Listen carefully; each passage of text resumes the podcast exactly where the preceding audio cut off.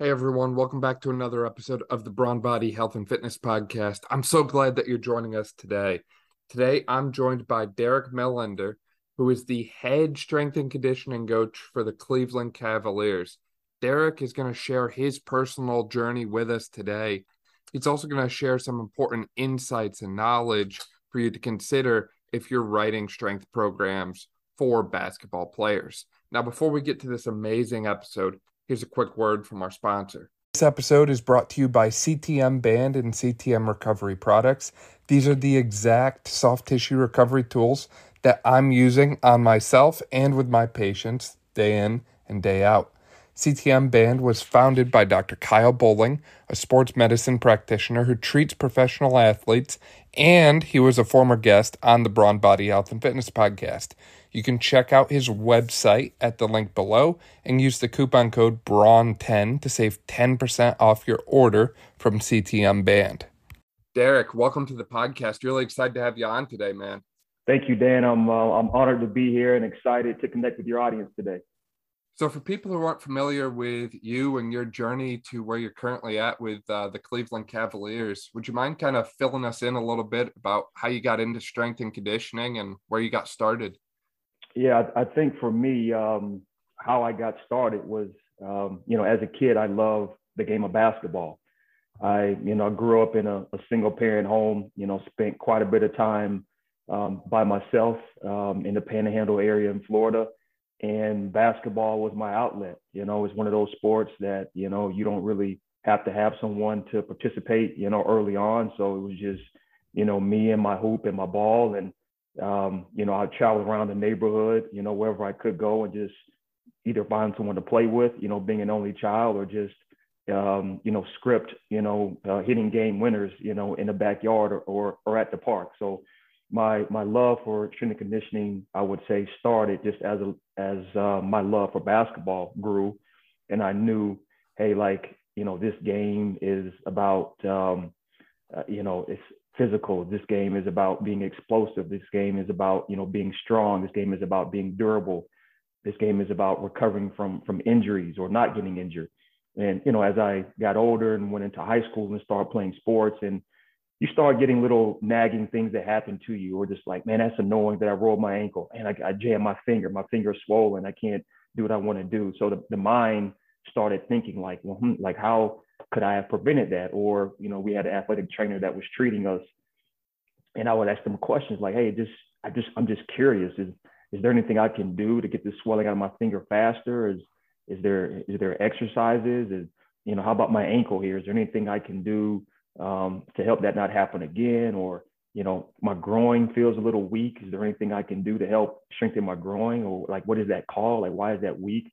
So I think that, you know, inquisitive mind about, you know, performance and strength conditioning started just as a, uh, just as a kid, which is, you know, wanting to jump higher. And, you know, I grew up in a time where, you know, a lot of my friends, we were like, who was going to be the first one in our group to dunk the basketball?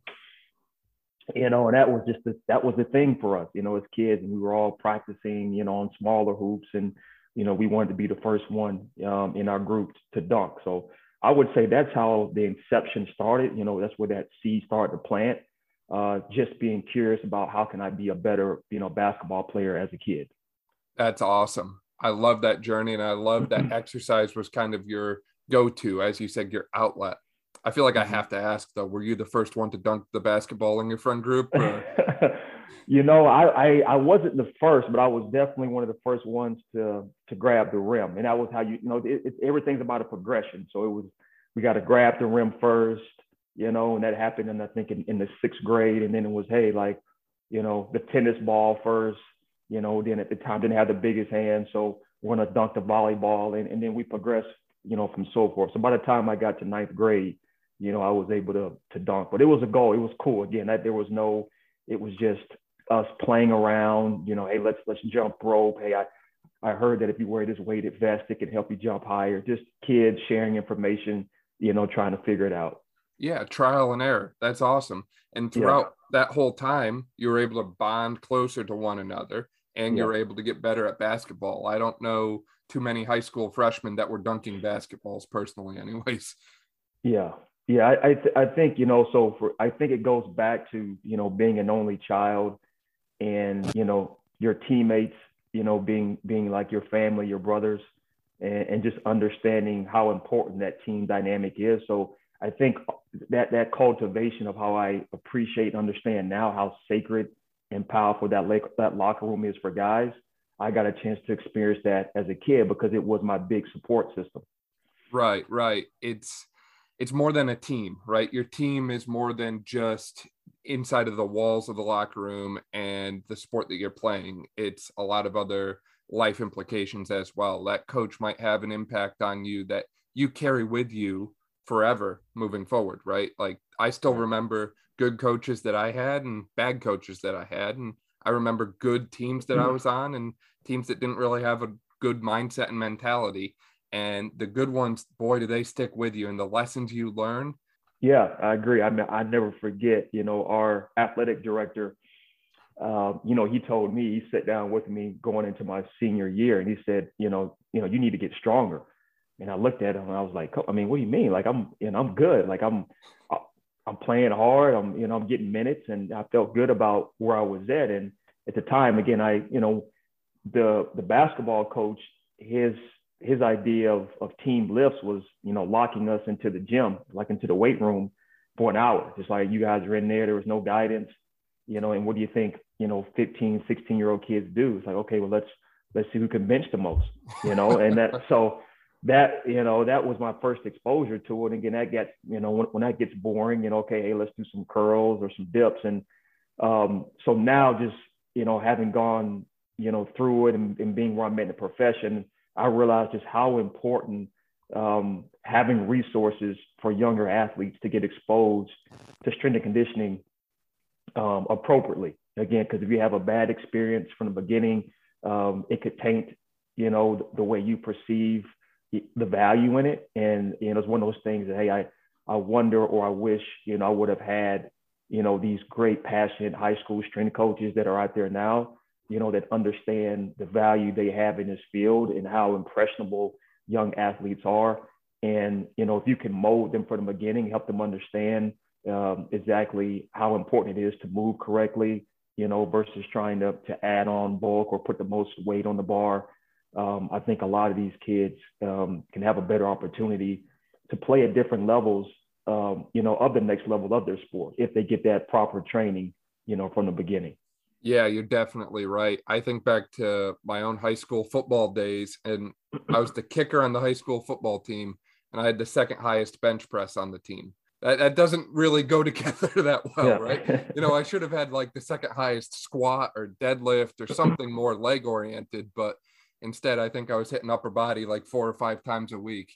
So I completely agree that the increase in knowledge and awareness in the strength and conditioning field in younger athletes is going to continue to have a positive impact moving forward. And that's something that we're going to start seeing, if we haven't already started to see, carry over to professional sports, right? You're going to see more guys in the MLB throwing 100 miles an hour and more guys hitting 500 foot home runs. And in the NBA, I think that there's been a increase in the star players, at least from what I've seen, like the total number of star players over the past few years. Like it seems like every team in the playoffs had a pretty stacked roster, right? Like the Brooklyn Nets were seventh in the East this year, seventh ranked, and they had KD, they had Kyrie, like they had a pretty stacked lineup overall. So it's just kind of amazing to see the effects of that strength and conditioning later down the line. Yeah, for sure. I, I again, I think um, it, it's great to see where our, our profession has progressed to and you know definitely thankful you know to be a part of it but i definitely realize how impactful the string of coaches that are you know may not be at this professional level but those coaches that are at the collegiate level the high school level the private sector you know just keep going you know keep going. There's there's there's more athletes there's more amateur athletes than professional athletes and i feel like they just need to know that they are doing you know good work and we need we need athletes you know, even if you're if you don't have aspirations to become a professional athlete, to just learn, you know, how to take care of your body, you know, mm-hmm. to learn, you know, balance, you know, between the anterior and posterior chain of your body, understand the importance of lower body training. I know aesthetically, you know, you may get more compliments on you know, upper extremity or front side of your body, but just teaching the kids, hey, like if you want to be functional, you want to be able to do to play sports for a long time, you know, even when you're older, like you got to start doing these things now to help give your body the resiliency to last. Yeah, 100%. I'm curious. So, we've talked a little bit about your athletic upbringing and your early interest in exercise. How did that carry on for you moving forward as far as kind of the next phase of life for you after high school? You know, for me, I, I knew going, you know, graduating high school that I wasn't going to be um, a collegiate athlete. And, I, you know, again, I, back when I came into college in 2000, you know, um, dating myself with that, you know, strength and conditioning was a fairly young, still a young field. I mean, it, it wasn't like it is now where, you know, there's actually curriculums and institutions where you can go and really just focus and have, you know, clear cut path to, you know, this industry. It, it was kind of a broad spectrum of things you could do. You could be an exercise physiologist, or maybe you could be a physical education teacher. Um, and those were, you know, pretty much your two options that you really, you know, were, you know, promoted, you know, um, you know, at that time. So I went into college just knowing, hey, I just I'm gonna major in exercise physiology. Um, I'm gonna just try to see how much I can learn, and we'll just see, you know, what happens. I really didn't have a goal at the time uh, specifically. I just knew I was passionate about fitness, um, but I still had that love for basketball. So um, my second year in college, I wind up connecting with the men's basketball team, and you know, I just I let them know that hey, this is my I'm majoring in exercise physiology. You know, I played basketball in high school. I just is there any way I could help out? Anything I could I can do? You know, I'm really interested in, in the weight room aspect of it as well. And you know, they allowed me to come on as a um, um, as a manager. You know, so essentially what I was doing was just you know helping get getting things ready for practice. Um, you know, cleaning things up. You know, during and after practice you know, because I, you know, played in high school, I was able to participate in drills, you know, during practice at times, which was, you know, fun for me to still kind of get my, um, you know, fix in the sport. And then slowly I began to build a relationship with the strength coach that they had working with the men's basketball team. Uh, again, I think at first he was, you know, very much, you know, guarded. Uh, so I had to, you know, work my way in to allow him to let me, you know, watch from afar what, what was happening in the weight room and then within time, he allowed me to come in there and actually, you know, help set up things, you know, for the workout and just watch. And then I could ask questions. And so that's how I how I started. And then I was fortunate enough to be able to see, you know, in season basketball training, strength conditioning training for basketball players, and and off season, you know, preparation training as well too. So that's how I initially started to see like, wow, like at, like this this this next level of basketball that I didn't get a chance to play I'm able to see exactly, you know, what these guys are doing and how they're able to play at this level. So that's how it how it started. Right, and it sounds like you seeking out those extra opportunities paid dividends for you later on in your career because you went on to pursue opportunities. I think with the Cleveland Guardians baseball organization and a couple uh, colleges in Cleveland as well. Is that correct? Yeah. So when I first you know, is when I first graduated college, um, I actually, you know, moved um, to a bigger city in Florida, Tampa, and I started working in in the private sector as a personal trainer. And again, I didn't know anything at all. I was what they called a, a premier trainer, and it was so hard to try to build, um, to, try to get credibility and, and, and get clients. You know, at, at 20, you know, 20 years old and I was 20. It was really tough, and I was learning. Okay, the profession is you have to try to get clients early in the morning before they go to work, and then there's this dull period during the day where you know you can only really work with people that you know have jobs where they're staying at home and i didn't i didn't have the experience yet to be able to work with you know that older client that may have had specific conditions that i hadn't been exposed to yet so the next time i could potentially train again was in the afternoon after the after work crowd so I had all this time during the middle of the day, you know, that I needed to, to fill. So I wind up finding um, an outpatient physical therapy facility that was looking for an exercise tech, you know, and someone to help the physical therapist, um, you know, with the rehab. So I, I applied for that. It was a, a full time, 40 hours a week with benefits. And And I was excited about that opportunity because the personal training, you know, only had a few clients and I had just so much downtime and I needed to stay busy and I wanted to feel like I was being productive. So I, I, I kept a personal training job, but then I started my full-time job with this outpatient PT clinic. And I think it really molded, it, you know, me in, in the profession because I started to learn the importance of injury prevention and thinking about, hey, you know, improper programming um, or, you know, lack of understanding, you know, you are potentially putting athletes at risk or not preparing them for competition. So I started to see, you know, ACL, you know, rehabs, rotator cuff rehabs, shoulder, hip, you know, labrum rehabs. Again, a lot of these things were, you know, workers' comp issues, but you know, we would get some some high school athletes in there. But that part, what I really started to get excited about learning, hey, like this why, you know, this particular muscle of the leg is important. You know, if the VMO isn't firing or after surgery, if that's not firing, that's going to prevent the knee from tracking correctly. Then we started looking at shoulder injuries and we started learning about, hey, like if your scapula, you know, if you don't have control over it, you know, it, it doesn't matter all these rotator cuff exercises you're doing, you're not going to have stability. So like, ah, you know, I get it. So that's how I, I think, again, I was more so thinking about globally, big muscles, you know, working and firing and, and asymmetry between, but then I started learning about the preventative side of it and then the rehab side of it and how they are intertwined.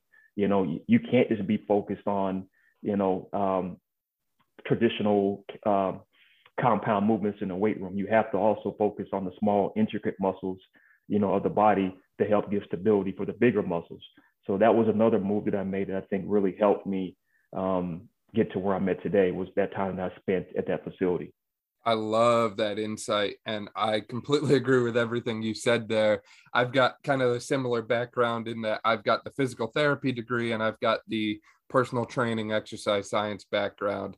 And I think that a lot of people are, I'll say, afraid that physical therapy and strength and conditioning overlap a lot more than we think, right?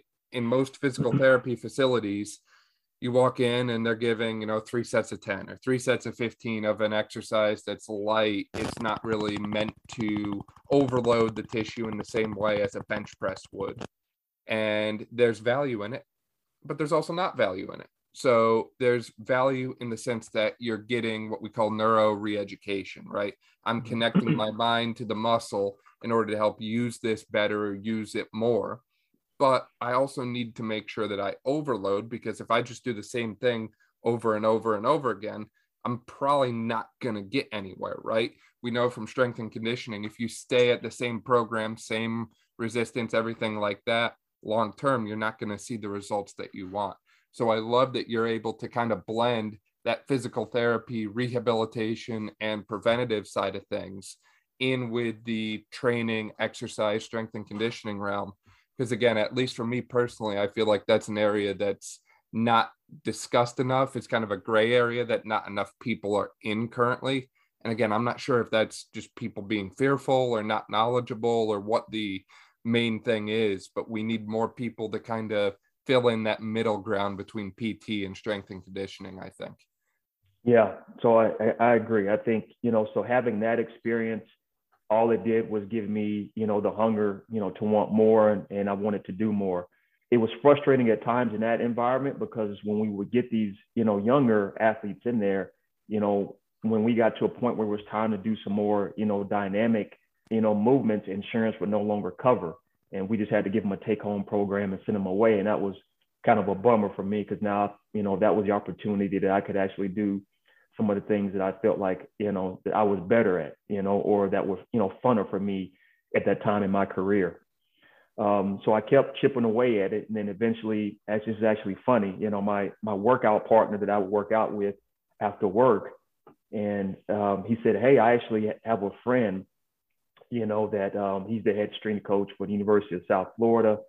Um, you know, and they, you know, they have uh, positions there. And I don't know if that could help you, but I think you would do well in a team setting. And I said, okay, I'll, you know, I, I check it out. So I actually um, reached out, you know, to his friend and had a conversation with him. And he said, hey, all I have is right now is I, I have this internship program. It, it's unpaid internship program working with the football team.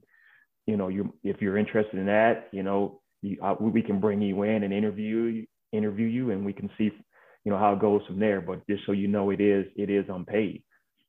And so I was like, okay, that's you know, I, I got at least just have a conversation with them. So again, I went to to the facility and to the campus and to the weight room, blown away. You know, again, this is it's just at the time when University of South Florida was converting over to the Big East, and I walked into this amazing, you know, weight room with you know racks. As you know, I feel like as far as the eye can see, and all this plate loaded equipment and um, overlooking the practice facility. So just blown away with that. You know, even though I had had the basketball experience and uh, this this football environment was very intriguing to me.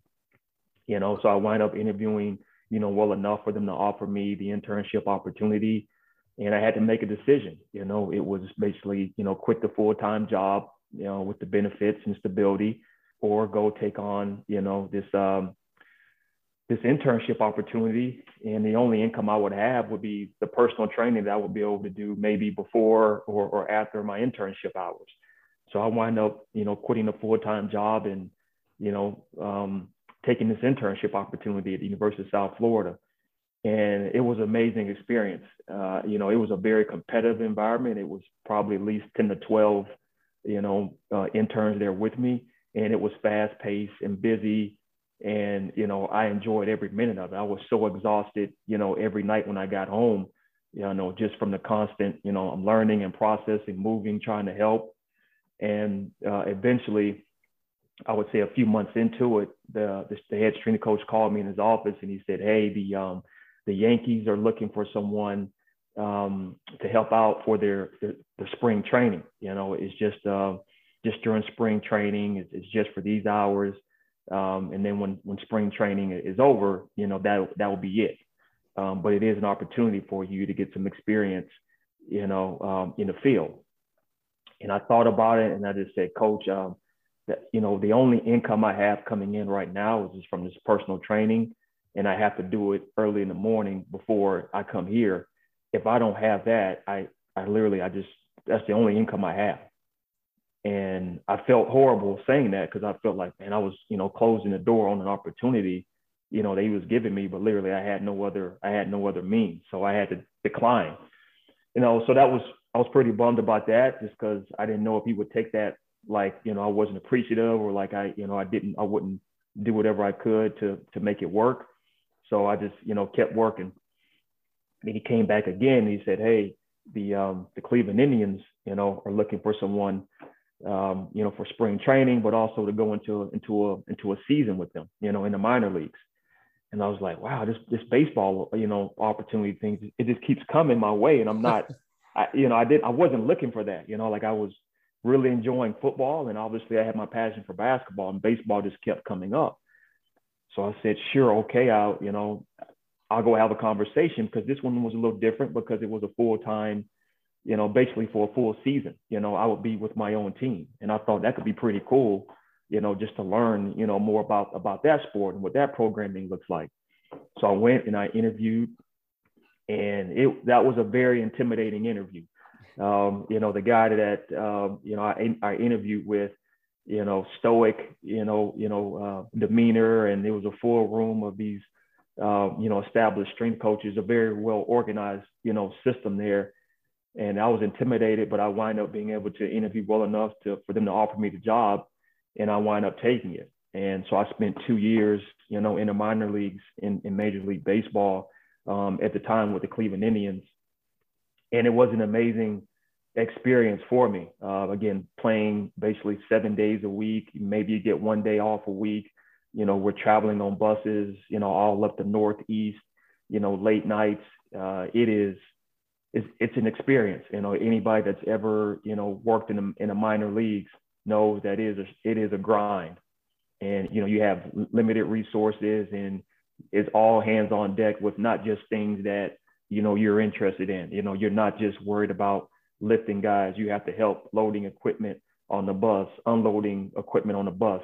You know, you may be making players, you may be making peanut butter and jelly sandwiches for the guys, you know, pregame. You know, there's just, you know, you're you're collecting gear and helping you know making sure guys clothes get washed it's just it, it's a lot you know so you learn a lot about you know being selfless and being part of a team in that environment. So that was that was my baseball experience. And what was fun about that was so my second year into it, um, you know, I get a call. I get a call from my boss. You know, so he's he's in Cleveland with the big league t- team, and he reaches out and he says, "Hey, um, you know, my neighbor, you know, in Cleveland is assistant basketball coach at, at Cleveland State University, and they're looking for for a head strength coach." And this is June, you know, so our, our season had been on the way, you know, for for a couple of months. So I'm thinking, you know, his name's Tim, Tim Maxey. So I said, Oh, Tim, he's testing me right now. You know, Tim is really big on loyalty, and he always told us that, um, you know, the best job you have, you know, the best job is the one you have.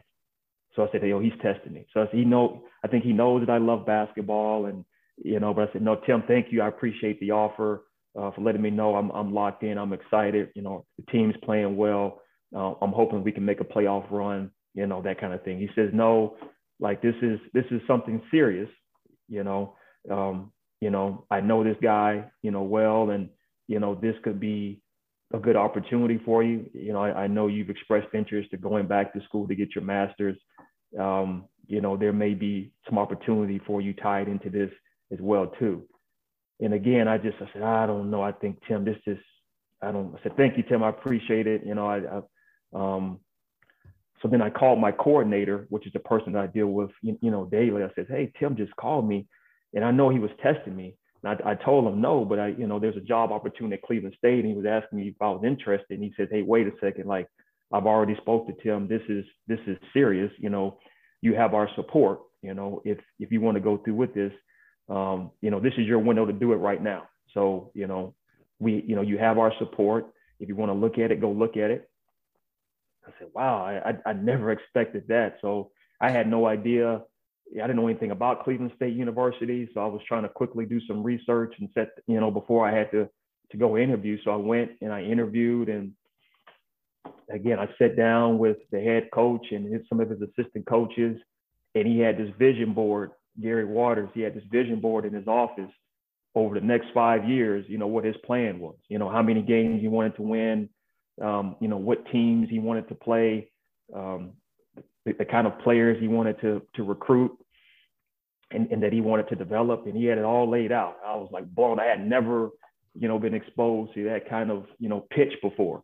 And the conversation was going very well to the point that he decided to bring the AD into the room. And then the AD came in and I he introduced himself to me and I was like, wow, this this guy, you know, his presence, you know, and the the support they have, the resources, you know, and then the women's basketball coach, you know, she came in, you know, she was telling me more about, you know, her program and her background and it was just a great experience for me. They actually offered me the job on the spot there, and I That's said, awesome. "Whoa!" I said, "Whoa!" I said, "Guys, I can't, I, I, I can't do that. I can't, you know, I can't answer that now. I have to go back and I got to talk to Tim. I'm just fortunate that he even let me do this because I'm still in season, you know, with my baseball team. So I drove, I drove back at the time I was with the Akron Aeros, a double A team. I drove back to Akron and I had a, it was a work day for me. And as you could imagine, my head was spinning. And I'm like, what just what just happened? You know, like I, I had no idea that, you know, that could that could happen. You know, so I, you know, got back in contact with Tim and I said, hey, like it was it was really good. I I I I wasn't expecting that. And, you know, they want me, you know, I mean, they offered me, you know, the job and I just and I was like kind of nervous, didn't know what his reaction was going to be. Because again, he's, you know, the best job is the one you have mentality. Um, but you know, he gave me his blessing. You know, he said, "Hey, you know, I, I, I do think that this is, you know, probably the right move for you." And I was worried about, well, Tim, what about the team? And you know, should I just finish the season and and then you know go after that? He's like, no, like it's, you know, if if you're gonna do it, it it, has to be now. You know, we'll figure it out on our end. Um, you know, you you know, we'll just need you know a couple more weeks, you know, here, and then, you know, make sure all your reports are up to date, and you know, you can go. So, you know, that's what I did. You know, I, I went on and started my next journey, you know, at, at Cleveland State University as the head strength and conditioning coach, where I was responsible for for 17 sports. Uh, men's basketball was, you know, my most um, important sport that I had to I had to manage, and also I started, you know, right away um, taking classes at night, you know, to, to work on my master. So it was a great experience for me. Um, just you know having to you know manage a small staff, you know, but a staff um, and having two different facilities that I was responsible for in terms of you know organizing, cleaning, you know, ordering equipment for them, you know, uh, with uh, a limited budget. So I had to be creative and resourceful. Um, so I, I definitely uh, give a lot of credit to that situation, helped me understand, you know, how to maximize what I had and focus on the things that I had instead of the things that I didn't have. And it was a great experience. Again, even though men's basketball was, you know, gave me a lot of pleasure, we had a lot of success, but having to meet with other sports coaches, like the, the tennis coaches or, you know, the swimming, you know, or fencing, volleyball, and, and having to hear exactly what their needs are and you know and what they needed from our department and try to find a way to make sure they got the time that they needed with us. Uh, so it was a really good experience for me in my career. Yeah, that's incredible, Derek. And it seems like a lot of your opportunities presented yourself, presented themselves to you because of the kind of person you are. It seems like you have a very strong drive, a strong work ethic, and you just kind of worked for the betterment of everyone around you. You have that team mindset that we've talked about a few times. And to me, that's a huge takeaway because a lot of people these days, whether it's the strength and conditioning realm and exercise in the gym, wherever, people are always thinking about the person in the mirror. They're thinking about themselves. And it's kind of rare anymore, at least from my experience, that I see people like yourself that are giving freely to all of those around them, right? You know, in the gym, people go in, they train, they leave, that's it. I don't often see people go into the gym and, you know, talk to other people, engage with other people and be like, hey, can I, you know, do you need a spot for that? Or hey, can I get a spot for this? Right. Like more of the community approach, I'll say. And it seems to me like your overall team mindset that we've talked about a few times and your overall work ethic and drive and the kind of person that you are really helped you get all of those additional opportunities. Because like when you were in Florida you mentioned that there was other interns there. Those other interns could have been given the opportunity to go uh, see the Yankees or go work with the Cleveland baseball team right? But they chose you so to me that stands out because you stood out amongst a crowd of how many strength coaches right yeah, I think you know what I want to make sure that I um, articulate to the audience is is that you know whatever you know success is subjective. You know, I, I I can't tell you you're successful. You can't tell me like it's it's all subjective and and to what it is you want success to be in your life. But I can say that people help you get through life. You know, I, I you know again we can you can be very driven, you know, very knowledgeable you can be at the right place at the right time, all those things. But I do believe that people have to invest in other people, and that's what happened to me um, along along my way. People invested in me. People gave me opportunities, and again, some a lot of people I didn't even mention, you know, that were there for me, but they just felt compelled to go the extra mile, you know, um, to help me get to that next step. So I'm thankful for all those little you know, small, you know, maybe even like six month relation micro relationships with people that for you know we just aligned up for that period of time, you know, and hopefully I was able to help them and and they helped me and then we continued, you know, on our path. But you you know you can't go through this journey um, without having support from people, um, you know, from your peers. So just make sure that you know leave places in the right place you know obviously you know you want to you got to continue to try to move up and stay hungry but do your best um, to communicate and give people um, the respect, you know, that, you know, have given you an opportunity. But people play a big role, you know, in your success. You, you can only do so much on your own. Right, right. I like to say that you can't go through life with a catcher's mitt in both hands. You have to mm-hmm. throw something back. Right. So after your time at Cleveland State, that's when you went on to join the Cleveland Cavaliers organization, I believe. Yeah, that's where it got it, it, got really interesting. So when I was at Cleveland State, you know, University, um, from time to time we would practice at the Cavs practice facility. And again, I, I was in a mid-major school and I, I had a, a, small setup.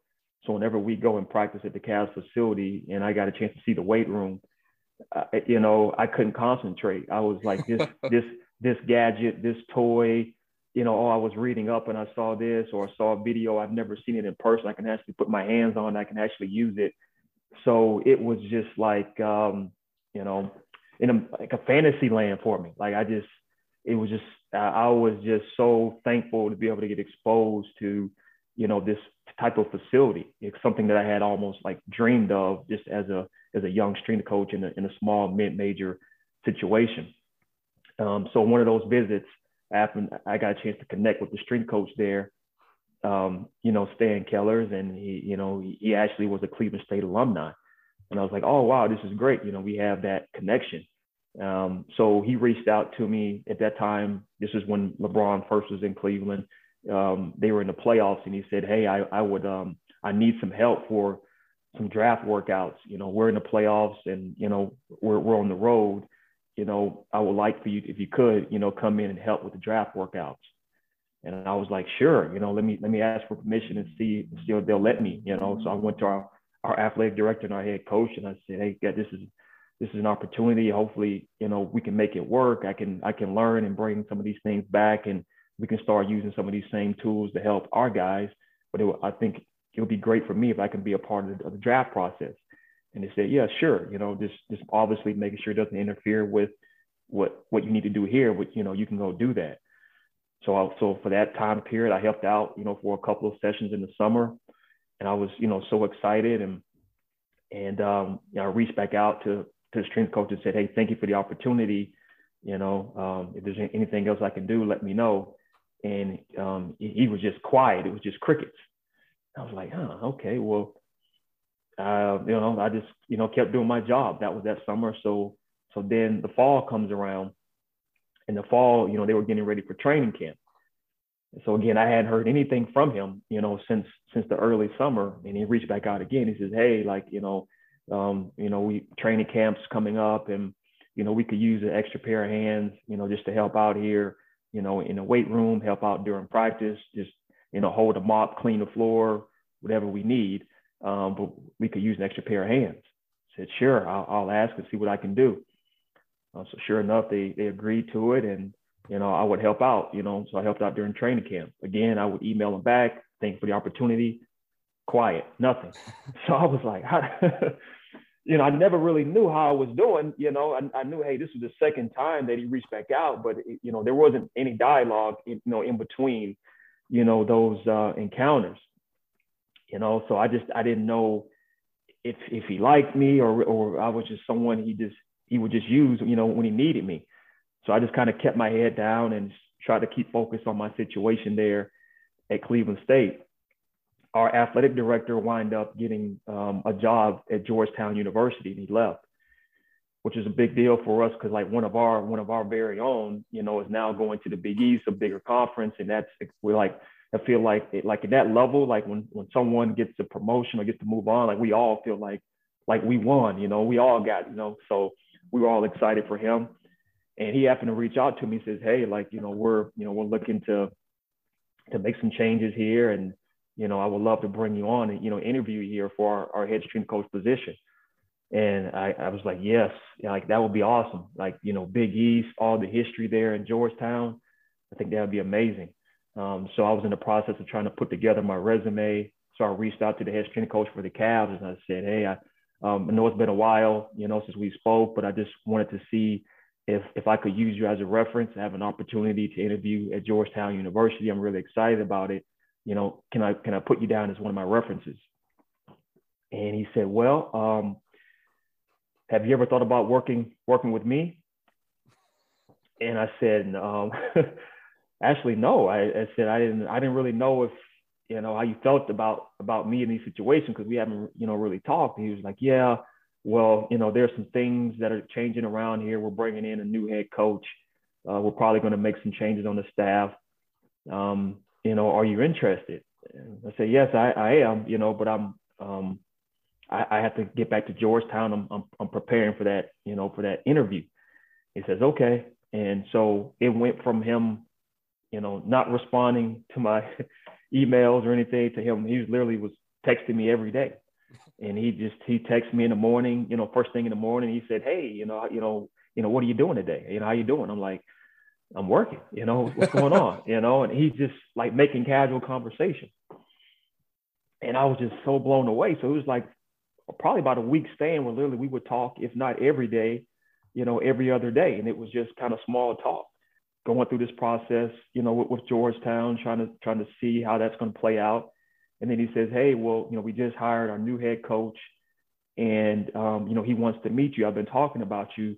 You know, do you have time to have lunch with him later on this week?" And I said, "Sure." So I I, I meet the head coach, you know, for lunch, and um, it's Byron Scott, you know, this you know LA Laker legend, and I'm like, wow, this is unbelievable right now. Having I'm having I'm having lunch with Byron Scott, and um, you know, we had a great conversation, you know, during lunch, and I think this is important, you know, for the listeners to know that you know the majority of the conversation was about like my background and you know you know my upbringing and like who am I as a person and, and hobbies. It was very little about strength and conditioning. You know, he he wasn't interested in, you know, hey, what did you get your you know degree in? You know, and you know what you know what's your philosophy on this? It was really more about you know the person side of it. So I was I learned that I learned like okay, like people want to know like the the connection with who you are as a human and like does your personality fit you know you know their their environment you know these are the things that are very important just as much as it's important for you to have this degree and have these certifications, like, you know, you have to have a certain kind of personality that people, you know, want to be around. So things worked out well with the head coach and I got his, I got his okay. And then the head, the head strength coach brought me on as an assistant. So that's how I started um, in the NBA. I love that point that you made about the importance of personality and the importance of understanding who someone is because we're we're entering a I'll, I'll call it like a phase of life or phase of society where it seems like everyone wants to argue about what they know and what they don't know online. I've made this point a few times, but essentially I see a lot of people saying, well, you know, the sumo deadlift is better than the conventional deadlift, and here's why. Or, hey, you know, deadlifting is terrible for you. No one should deadlift. It's terrible for your back. And then they go on and on and on about these little specific things that are kind of like sand in the jar of life, right? You've it's the uh, analogy of a jar with rocks and sand in it. So we start arguing about these little things that don't really matter, and we miss the big picture things, the rocks in the jar, not the sand, the rocks, the things that are like, hey, is this person even able to coach someone? Do they have experiences that will relate to my athlete? You know, forget which deadlift variation is the best is this person going to be a good fit for our organization first? Because if they're not, then who cares how much they know, right? I've seen people who have, you know, three, four doctorate degrees. They're basically a walking human computer about a certain subject, but they have a hard time explaining what they know to people. And to me, being an expert or being a genius is being able to take something so complex and complicated in this case, the human body in the realm of human performance, and simplifying it to a level that anyone can understand it and anyone can improve based on your insight and advice. And to me, it seems like that's exactly what you've been doing. Yeah, I, I, am I definitely, you know, wouldn't consider myself, you know, an expert in many things, you know, in life. Um, you know, I'm gonna always just be a life learner, um, and just being honest with, you know, I, I don't know everything. Uh, but I get excited about learning, you know, new things, and I get excited that, you know, every year I get a chance. You know, I choose, you know, to continue to grow and to get better, and I'm going to be a better strength coach, um, you know, every every single year, and you know, trying just to be be kind to myself and know that you know you can't you can't learn it all at one time, and you know, you always you always can learn more and and be humbled, and when you're dealing with people you always have to be willing to change and be adaptable um, because again that that maybe that theory or you know that program that philosophy it, it, it, it works but it may not work for for this athlete. And that athlete all, all the athlete wants to know is that you're making something individualized for, for them and you're listening to them. So they've they've given you feedback on hey like i don't like to do that. Okay? Like i don't i don't like to do that. So i have a decision to make. Uh, do I spend energy trying to prove to them that I know more than them and that I know what's best for them more than they do? Or do I meet them where they're at and work with them and, listen and let them know, hey, I, I care. I care about your thoughts, your opinion. I care about, you know, your input on your body. And so let's start with that. Let's start with that. You know, let me build your trust and let me let me show you that I'm willing to start where you're at. And then within time, the goal is to try to, you know, give that athlete what I have that I know, okay, hey, we're gonna we're gonna continue to to do these things that you're comfortable with but I'm going to slowly start adding these things into your program because I know, you know, these things are going to help you as well too. I'm not taking away these things right now that I know you really love and you've had success with, especially at the professional level. Like, hey, if a guy's already been in the league for a amount of time and they've had success, they maybe won championships, they, they've been an all-star, you know, it'd be very foolish of you to try to go in and try to extract things that have, have given them, you know, um, given them success and part of their routine. So you got to just be patient with that in terms of building relationship and and and, and let the trust happen but you can't you can't force it. Right. And that trust goes beyond the connection and the performance too right? Because you're connecting with the athlete in front of you you're connecting with the uh, person on an individual level and that's going to carry over well one in performance but two in injury prevention right? If someone starts coming in and they say hey you know my lower back's really bothering me today and you say, well, you know, we've got three rep max squats program, so we need to do this, period.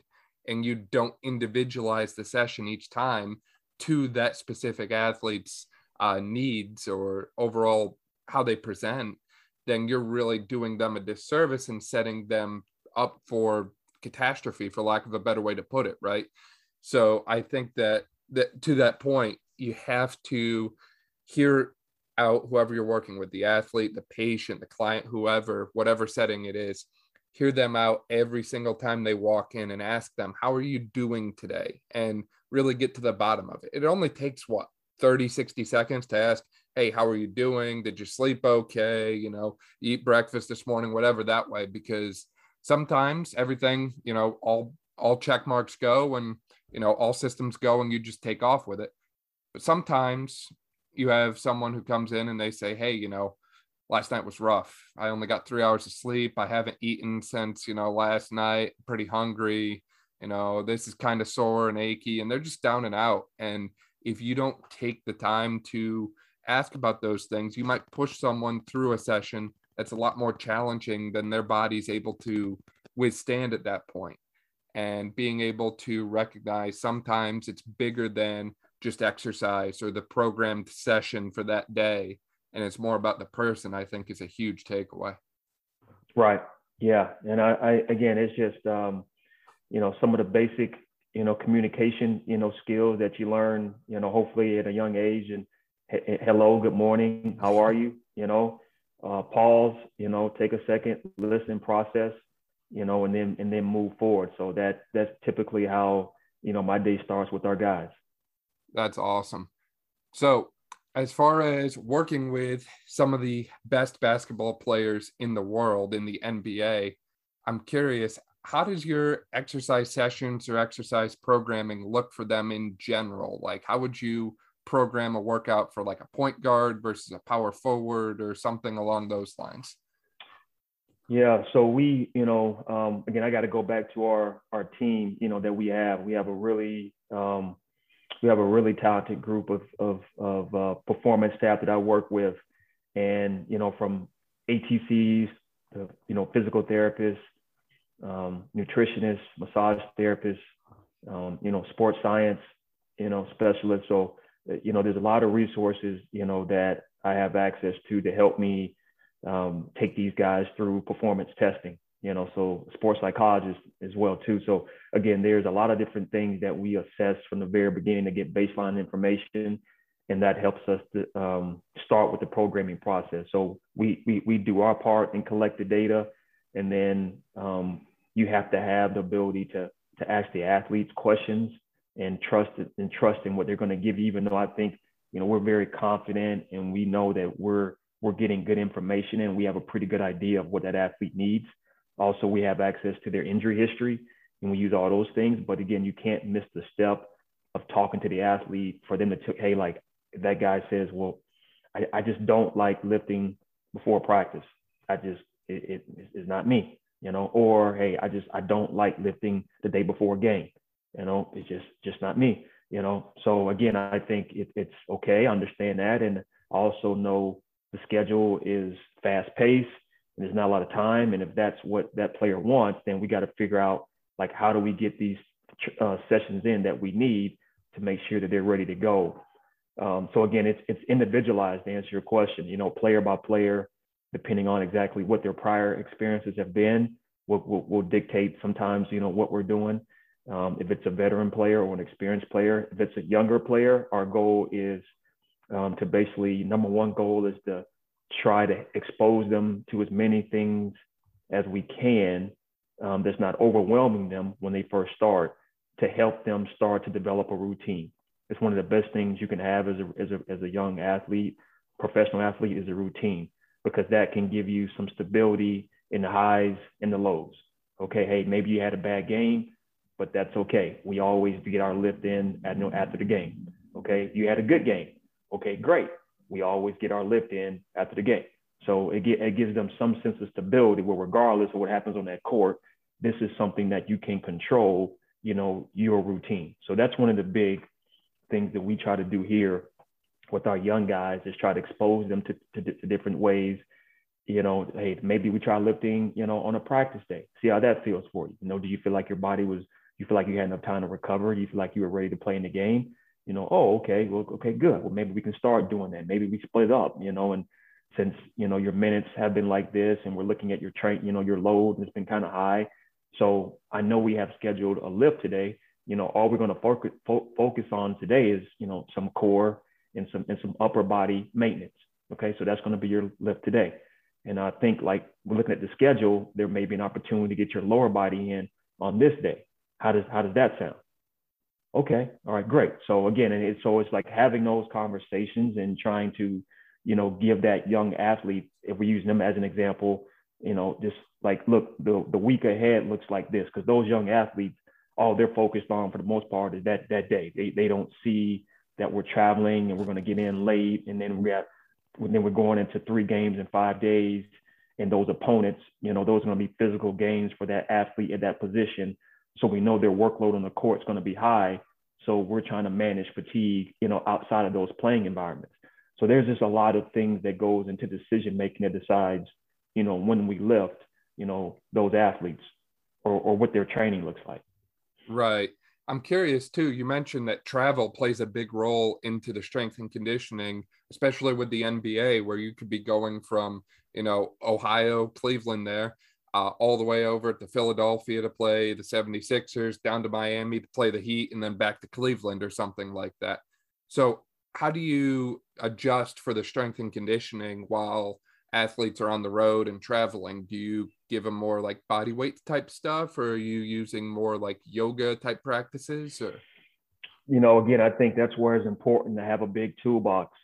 you know, it, you know, you have to be able to to find exactly what this athlete you know likes and and, and what and what they feel comfortable doing. You know, in season when they're going through um, you know the stress of, of playing and travel and also just you know the stress of life that over the last couple of years with the pandemic has impacted all of us, you know. So all of that's, you know, you have to consider with our guys. Um, again, some, you know, we'll we'll we'll we'll mix it up.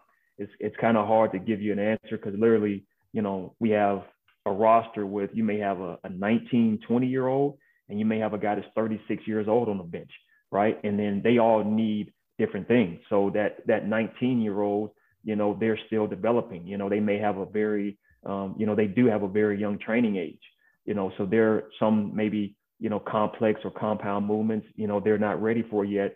So maybe a, a big part of their program is just trying to control their own body, you know, so that may be body weight movements or, you know, progressing to use bands or we're using, you know, dumbbells and working on symmetry, but, you know, between left and right.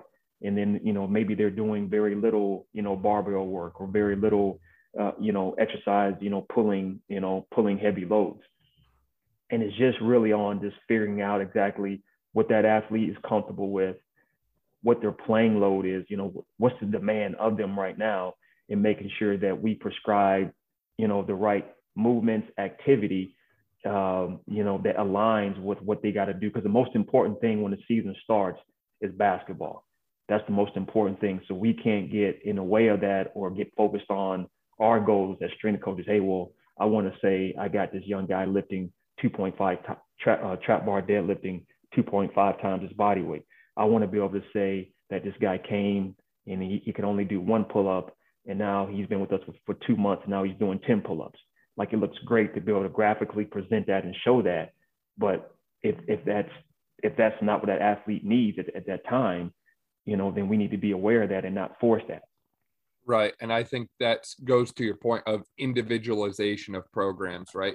And with the uh, sport of basketball or any sport in general, I think that's key because a lot of common exercises we give people are not necessarily the most sport specific, right? So, going back to what we talked about earlier with injury prevention and that sort of thing, almost every baseball player, baseball team that I've worked with in the past, I'll say three, four months, does some kind of arm care routine, except all of their arm care routine is down with their shoulder down low and their elbow in 90 degrees of elbow flexion. So their elbows down by their side. And when you look at baseball players, they don't throw down here. They don't throw the ball with their arm down by, you know, their waist. They throw from up top. It's an overhand, overhead kind of throwing pattern. So naturally, it's the, you know, simple suggestion of, hey, instead of doing your, you know, rotator cuff exercises down here, let's move it up into like a 90 90 uppercut type position because I can at least see that you're going to move through that position at some point in your throwing motion. And if that's not doing it, then hey, let's move it back here or my arm, my elbow is back by my side more. And I would imagine the same thing holds true with basketball, right? Like you look at a guy like a point guard who's probably pulling, you know, 12, 15 shots a game. He's going to need to be a lot more strong and stable in that shooting position. Whereas someone like a center, like, you know, Shaq comes to mind for me. Like, you didn't see Shaq pulling up and hitting three pointers that often, right? But mm-hmm. you see him going up in the paint and pulling down, you know, every kind of rebound he can get, blocking shots, that sort of thing. So naturally, a guy like him would need to be stronger and he would need to be good at jumping, but also landing. Because if you can't take the force of a seven foot, 300 pound guy coming down over and over and over again across you know a, a long game like that that could potentially put you in a uh, in a, a position we don't want to be in for lack of a better way to put it yeah again i mean it all you know it all starts with that needs analysis you know just kind of basic you know one-on-one understanding of where to start you know your programming and you know really understanding you know the sport and you know the movements the energy systems that you're going to be working in and the muscles, you know, primarily use injuries, most common injuries as well too. So again, you factor in all those things, and then you got to also understand that you're dealing with the person, and you got to figure out what they feel comfortable with, and if there's, you know, restrictions or you know um, tightness in certain areas, mobility restrictions, and you try to force or load them in, into patterns that they don't have the range range of motion for, you know, you're probably going to have some, you know, some issues. Uh, so again, it's just you know. Um, the higher up you go, you know, just uh, you know, there's a lot of um, responsibility and risk, you know, that you got to be smart about um, the cost to benefit ratio, you know, when you're, you know, prescribing, you know, certain exercises, you know, with guys or, you know, um, recommendations. But again, we're I'm a part of a team, so the great thing with that is that you know we can speak collectively as a group and say, hey, like this is what I'm seeing. You know, what are you seeing? Um, again, if I'm if I'm missing something, or if you, if you think there's something that I you know we need to add or take away, you know, um, you know, you got to be able to ask those questions, and people got to be able to know they can go and talk to you, you know, and at least get an idea of, of why you chose to do this. And again, maybe maybe they don't necessarily maybe they would do it differently, but at least if you can justify and have a plan in place and be willing to change if you need to, then that you, you can probably coexist pretty well. Right, right, exactly.